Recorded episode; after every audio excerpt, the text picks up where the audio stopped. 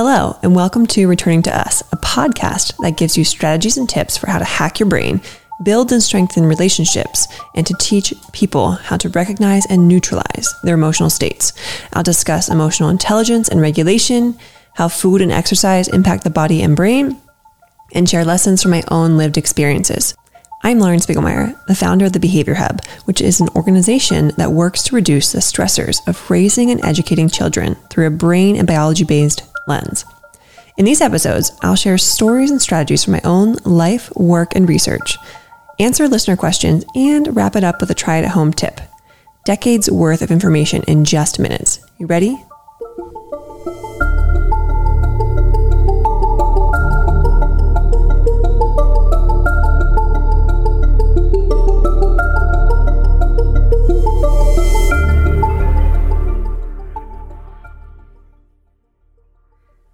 Today, I am talking about all the calming and coping strategies. I know in previous episodes, we have gone through this emotional literacy, emotional intelligence blueprint, and that recognizing and naming your emotions or emotional state is the first step in taming them.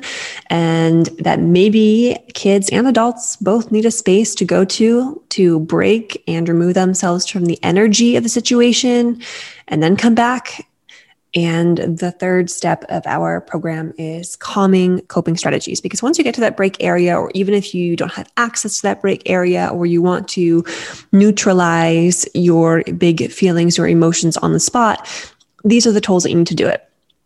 So, we're not going to go through a huge, huge list, and it certainly is not an all encompassing list, but it gives you a, at least a good place to start. So, what are common coping strategies? They are just things that you can use to, if you remember from previous episodes, get you out of your barking dog brain and back into your wise owl brain, meaning get you out of your emotional brain and back into your thinking brain. Also, ways to kind of neutralize your nervous system and bring you back down to ground zero. So, what are some calming coping strategies? Well, there are tons, and, and they can be different. They can look different and sound different and be named different things for different age groups. They can be used from children to adults, but we just change the way we use them. But let's start with probably the most obvious and simple one breathing. So, taking big, long, slow breaths if you want to calm down and taking short, quick in and out breaths if you want to gain more energy. But there are all types of breathing. I mean, there's box breathing, there's a breathing technique called the lazy, crazy eight. So it looks like with an eight and you have an eight tilted on its side, it's kind of laying down. And when you go around with your finger, you draw one side of the eight and you breathe in. And when you go to the other side of the eight, you breathe out. You can do triangle breathing with your finger. You can breathe into a balloon. You can blow into a straw. You can do Wim Hof breathing. I mean, there are so many unlimited ideas, and there are ones where you can get your whole body involved. So I highly recommend you doing a little bit of research on breathing. Pinterest and Google have lots of great options for this, and working with yourself or your kiddos to use what feels right and make it fun and motivating by letting letting them name these techniques or make up their own. You also have one of my favorites, which is progressive muscle relaxation. I call it tense and release strategies. Essentially, here you are isolating different muscle groups and you are holding them really tight and tense for about 10 seconds, and then you release. And then you hold again, release, hold again, release until you feel the tension no longer in those areas. So here are a few. You could act like you are squeezing lemons in your hand and squeeze your hands really, really tight and hold them. Probably my favorite and the one I use most frequently because I tend to hold a lot of tension in my upper back and shoulders is bringing my shoulders up by my ear. I call it turtle shell. So bring your shoulders up by your ear and you squeeze really, really hard and then you let go. And there are full body movement ones for these as well. So you could do one where you hold your abdominal muscles, you squeeze your abdominal muscles, and you act like you are stepping through a fence, squeezing in really tight, sucking in your belly, holding it, and then squeeze back through the fence. Other ones, squeezing your toes into the mud. So squeezing your toes into the ground really hard, like it's it's squeezing into the mud or squeezing into the sand beneath you And again, there are so many options for these. You can search it online. I wrote a blog post all about this, and kids can again make up their own, and so can you by isolating different muscle groups in your body. Another easy one is shaking or dancing.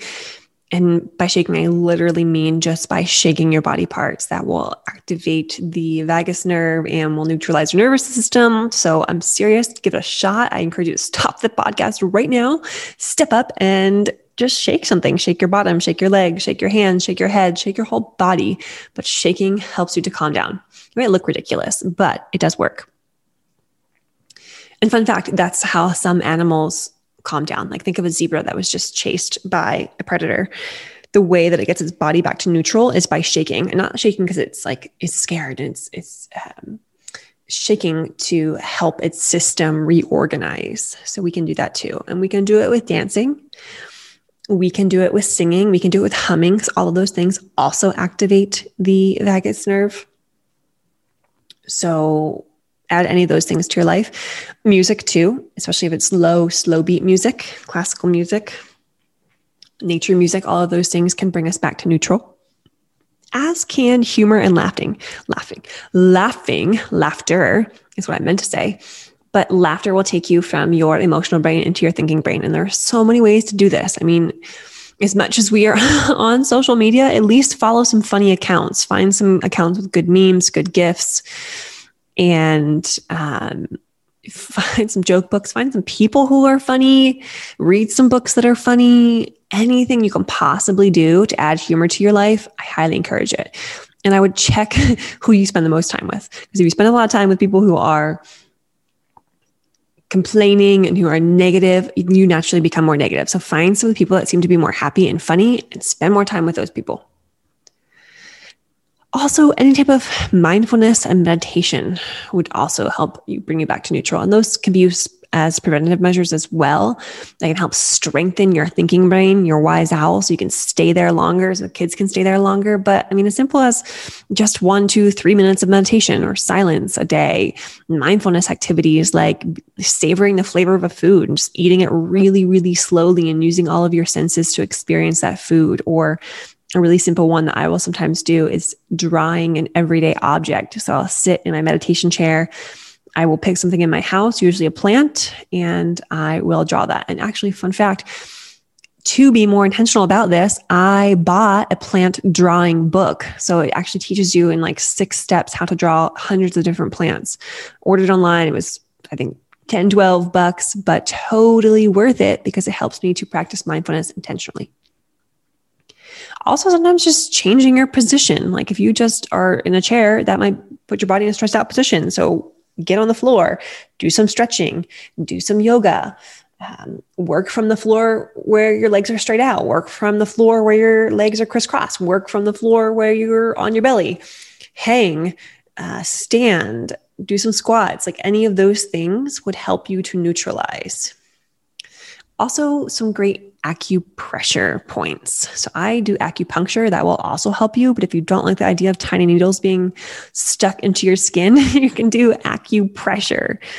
So just search acupressure points. You'll find a bunch online and you can activate those points by just massaging them or tapping them. So one would be right between your eyes uh, your eyebrows, there's a spot there. You can massage it in a circular motion, and that will reduce your stress and tension and anxiety. And lots of other points there to play around with as well. Another way that I like to reduce my stress and be a little bit more preventative and make sure I try and do this every morning is some Tai Chi. Worked with an awesome Tai Chi master who taught me some sequences that I remembered and now I try and integrate those whenever I'm feeling stressed or anxious or in the morning if I have time and, and make time. But they don't take long and they're these flowy, beautiful movements that really help you to neutralize. So if you don't have a Tai Chi master near you, there are plenty of options on YouTube, social media. There are online courses, but in a virtual world, it's pretty easy to access any Tai Chi or Qigong class anymore.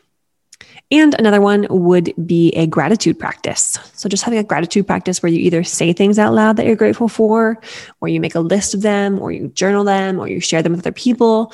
but gratitude will completely flip your state. In fact, I use this a lot and I teach this to kids a lot where you state your strong feeling. So I'm feeling frustrated and I am grateful for.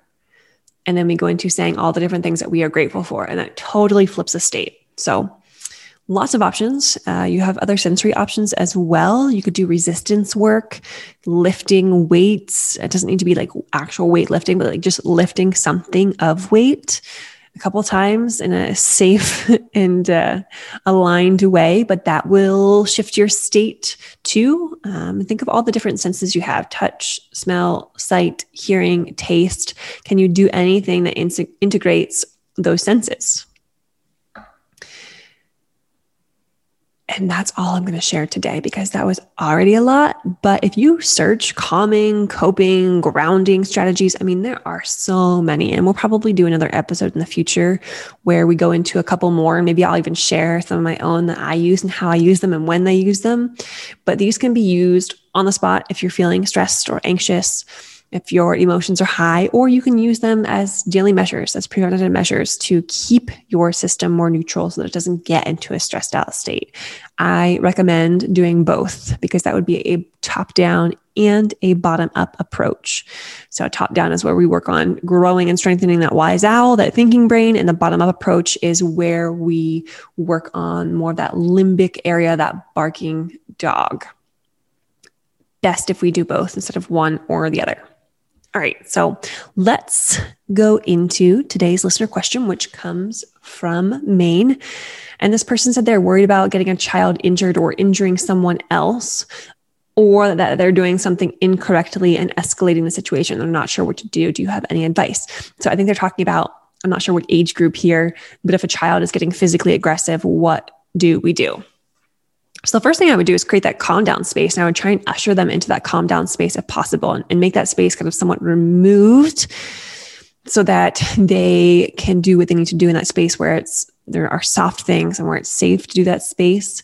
But we can't always um, usher a student or child into that area. Sometimes they are too escalated to get there. So then what do you do? I have done some preventative measures, and this would work for young kids. It certainly would not work for older kids, but we've done this thing called taco, where we take an item like a coat or a blanket that a child is familiar with. And, it, and you have to introduce it before you can use it. But what you would do is you would take that coat or that blanket and you would wrap it around the child and squeeze them and then say taco and then let go. So it's like a wrap, quick squeeze, taco, let go. And I've done that with some three, four, five, six year olds. Uh, even some seven year olds. And um, when they get elevated and they're in this really heightened state, we use the taco technique. I just grab the blanket or I grab the coat and I wrap it around them, squeeze, let go, maybe do it again. And they seem to come down pretty quickly. Also, if I can get to them early enough, no matter the age, humor is going to switch them from that heightened state back to their thinking brain. So, can you use music or dancing or humor to get them to a less elevated state. But all of these things are great if kids aren't in the hyper elevated state. If they are really, really elevated and they're already aggressive and we can't get them to come back down, then we might need to do something else. So at that point, I would recommend, uh, again, creating an area where the child could do what they need to do in a safe way and there are different restraining courses that show you how to properly restrain. I think that is the last possible option or um, route we should take because by restraining children, by restraining kids, it is putting us at risk and them of getting injured. And that just activates their stress response further. So, can you instead of restraining, um, use touch in a more positive way, like touching their hands or their forearms and putting some pressure on their hands or their forearms will sometimes de escalate them because touch, breathing, and movement can all bring people out of a super elevated state. So think about how you can incorporate touch, breathing, and movement in a safe and appropriate way so that you don't have to go to that last step, which would be the restraining. And again, if you absolutely have to resort to that step to keep a child safe or to keep yourself safe, make sure that you are doing so properly and get the proper training on how to do that because there's a very specific way to do so. But last resort. All right, to wrap up our show, we are going to share with you the tried at home tip, which is just our next five brain foods. So, Jim Kwik did this awesome brain hand technique where he showed you how to uh, remember the brain foods by showing you 10 parts of your body. We already introduced the first five. So, today I am going to do the second five. So, when you are shopping at the grocery store, the idea here is to remember these body parts, remember these brain foods via the body parts, so you can remember to pick these brain foods up and help your brain out a bit. All right, so brain foods. You've got your shoulders. So touch your shoulders. You've got your collarbone. Touch your collarbone. Shake your fingers. Remember, shaking is a calming technique. You've got your belly button. Touch your belly button. And you've got your bottom. Touch your bottom. So these five brain foods, shoulders, think of your leafy greens. They're like shoulder pads if you are a football player. So leafy greens, you've got your kale, your collard greens, lettuce, anything like that. Leafy greens, eat more leafy greens. Your neck, your collarbone, you feel those. Pretend that you've made a necklace that goes around your collarbone that are strips of salmon. Salmon is also good for your brain. So, your salmon necklace, don't forget about that. And then we go to our hands and we were shaking our hands because we've got turmeric all over our hands. If you've ever seen or touched turmeric, you know it turns everything yellow and it stains so bad. So try and integrate some more turmeric, whether that be just the spice on top of your food, or I like to add turmeric to my tea. I just buy fresh turmeric from the supermarket or the Asian market and I chop it up, chop up some fresh ginger, and I throw it in some water. Hot water, that is, but you can put it in cold water. You can put it in your daily water.